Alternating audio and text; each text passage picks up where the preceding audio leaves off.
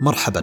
هنا عبد العزيز آل رفته أنقل لكم مدونة خواطر مفكرة بصيغتها المسموعة. كيف تعيش لعمر أطول؟ تسعة أسباب غير متوقعة تكشف لك المجهول. الإنسان ابن بيئته فهي تمثل فيه كيف ترعرع وكيف عاش. وأعتقد بأن أكثر ما يبرز في محيط الذي فيه كبرت هو الاهتمام بالضيف أو بالآخر.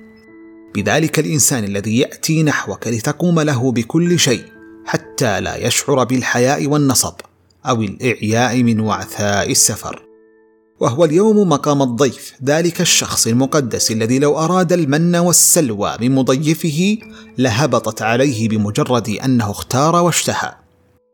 وكيف لا نستشهد هنا بأيقونة الكرم العربي حاتم الطائي الذي قال في الضيف أضاحك ضيفي قبل إنزال رحله ويخصب عندي والمحل جديب وما الخصب للأضياف أن يكثر القرى ولكنما وجه الكريم خصيب.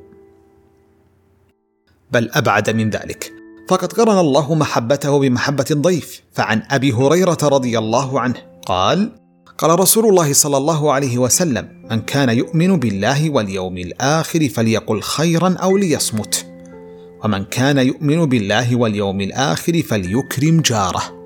ومن كان يؤمن بالله واليوم الآخر فليكرم ضيفه. قبل أن أحظى بالوظيفة كنت أكثر مقاومة وصدودا في تقبل حضور هذه المناسبات الخاصة منها والعامة. فكنت أستثقل ركوب السيارة ومقابلة الأشخاص والالتزام معهم بزمان ومكان ما. كنت اعتقد بأنها تهدر من طاقتي وتركيزي الكثير. تتوارد إلى ذهني أفكار بأن كل ما يحدث ليس إلا نفاقا اجتماعيا أسعى إلى الخلاص منه في أسرع وقت. والرجوع العاجل نحو ما أحب لأركل الكرة أو لألعب بما يقع تحت يدي أو لأشاهد ما يملأني بهجة وسعادة بدلا من تلك التجمعات التي لا طاقة لي بتحملها البتة. لم أكن أعلم بأني متشرب تلك الصفة بالكلية ألا وهي حب الآخر والانفتاح نحوه إلا حينما هاجرت حاملا معي أحلامي وآمالي نحو ذلك المستقبل البعيد فخلطت العجم والعرب وممن يحملون نفس الجنسية. كنت ولا زلت أعاملهم بكيفية ما تربيت عليه منذ نعومة اظفاري الكثير من المواقف كنت أقف أمامها مندهشا فمثلا في وظيفتي الأولى كنت أقف متسائلا. لماذا؟ لا نجتمع حول صحن طعام واحد عند حلول موعد إحدى الوجبات الرئيسية. لماذا يختلي كل واحد منا في زاوية ما كي ينال من وجبته ما يكفيه بل ويرمي بزائده نحو القمامة؟ أتذكر جيدا حينما قمت بالدفع في المرة الأولى من صندوق حسابي المتعلق بالعمل. لم أجرؤ أن أتسلم مبلغا واحدا من أحدهم حياء. وقد كنت أصر إصرارا كبيرا على عدم أخذ أي شيء منهم. لا زلت أتذكر الهجوم الذي أصاب وجوههم وكأن الذي حدث شاذا وغير معتاد. بل أتذكر عدم قدرتهم على الرد بطريقة مناسبة.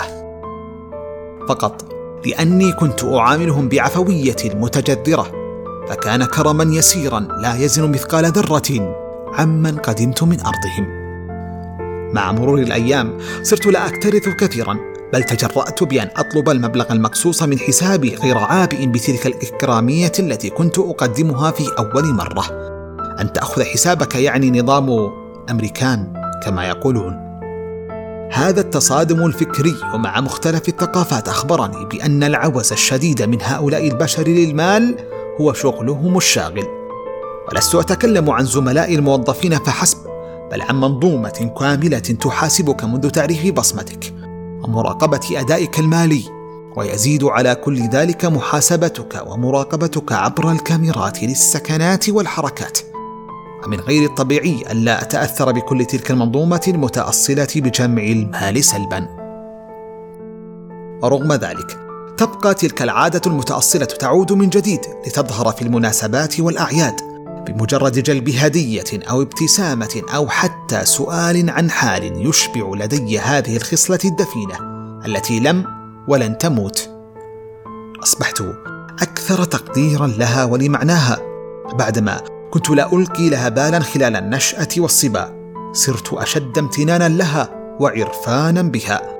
بل إن هذا قد انعكس علي بالضرورة كي أصبح أكثر احساسا بالأشخاص ممن هم حولي. وذلك بكثير زياراتهم وتفقد أحوالهم وشؤونهم العامة والخاصة. محطتي التالية كانت أقل عزلة وأكثر اجتماعية لتمثل بعض من بيئتي ونشأتي وهذا غير مستغرب فهي في القطاع الحكومي بعد انتقالي من القطاع الخاص. ولكن المختلف قليلا هو تلك العادات المتنوعة في اللهجة وتقدير الناس وإكرام الضيف. فتتعلم من جميع الفئات كافة أهوائهم ومشاربهم. لأن لدي تجربة سابقة لم تواجهني تلك الصدمات التي كانت تأتيني في وظيفتي الأولى بل أصبحت أقل حدة وتاثيرا. تعلمت كيفية تقدير المواقف والأشخاص ومعرفة أهميتهم في الحياة. بل كثيرا ما كنت أراجع نفسي بعد كل اجتماع مع أي أشخاص في إطار العمل أو خارجه. كيف سأتعلم منهم؟ ماذا لو لم أجتمع بهم؟ كيف بإمكاني اقتناص الفرص والأفكار والطموحات والعلاقات بعد لقائي معهم؟ كل ذلك لمجرد أنك تحدثت مع خلفية وتجربة مختلفة وثرية تمنحك المزيد وتجعلك أكثر نضجا وأوسع خبرة. في إحدى محاضرات TEDx قامت الباحثة في علم النفس سوزان بينكر بطرح تساؤل عن علاقة الحياة الطويلة بالحياة الاجتماعية. سوزان بحثت في جزيرة سردينيا الإيطالية التي تقع في المنطقة الزرقاء شمال البحر المتوسط، التي تشير فيها الأرقام إلى طول عمر أفرادها التي قد تصل لما بعد المائة سنة. وقد أكدت بأن هناك علاقة متأصلة بين التصميم العمراني لهذه القرى الواقعة هناك وبين طول عمر أفرادها فهي المتداخلة فيما بينها التي تجبر سكانها على الاختلاط مع بعضهم بعضا الجيران والعمال والأطفال وعابري الطرق. العامل الجيني لطول عمر أفراد سكان جزيرة سردينيا لا يمثل سوى 25% أما عن 75% فهي تعود على أسلوب الحياة في تلك الجزيرة بكثرة العلاقات بين أفراد سكانها وذوبانهم فيما بينهم. جوليان هولت هي الأخرى الباحثة في جامعة بيرمنغهام بعد أن أعدت دراسة لمدة سبع سنوات شملت عشرة آلاف مشارك. وبعد معرفة ورصد الجوانب الأساسية للحياة من الرياضة والغذاء والتدخين وتعاطي الكحول والحالة الزوجية كان التساؤل هو ما أكبر مسبب لحياة طويلة الأمد؟ وكانت النتيجة على النحو التالي من الأدنى حتى الأعلى. التعرض للهواء النقي جاء في المرتبة التاسعة. الالتزام بعلاجات ارتفاع ضغط الدم جاء في المرتبة الثامنة. ضبط الوزن المثالي جاء في المرتبة السابعة. التأهيل من أمراض القلب والسيطرة عليها جاء في المرتبة السادسة. أخذ لقاح الإنفلونزا الموسمية جاء في المرتبة الخامسة. توقف تعاطي الكحول جاء في المرتبة الرابعة. الإقلاع عن التدخين جاء في المرتبة الثالثة العلاقات القريبة ويقصد بها الصداقة الخاصة جدا جاءت في المرتبة الثانية. أما عن المرتبة الأولى فكانت العلاقات التكاملية ويقصد بها الانفتاح على جميع الناس بكل الأصعدة. سوزان بينكر تؤكد من جديد على أهمية العلاقات الحميمية والصداقات القريبة التي تكون مباشرة. وهي عبارة عن تواصل يحكي لغة العيون والجسد كيف أن تأثيرها مهم للجهاز العصبي ولعمل الهرمونات.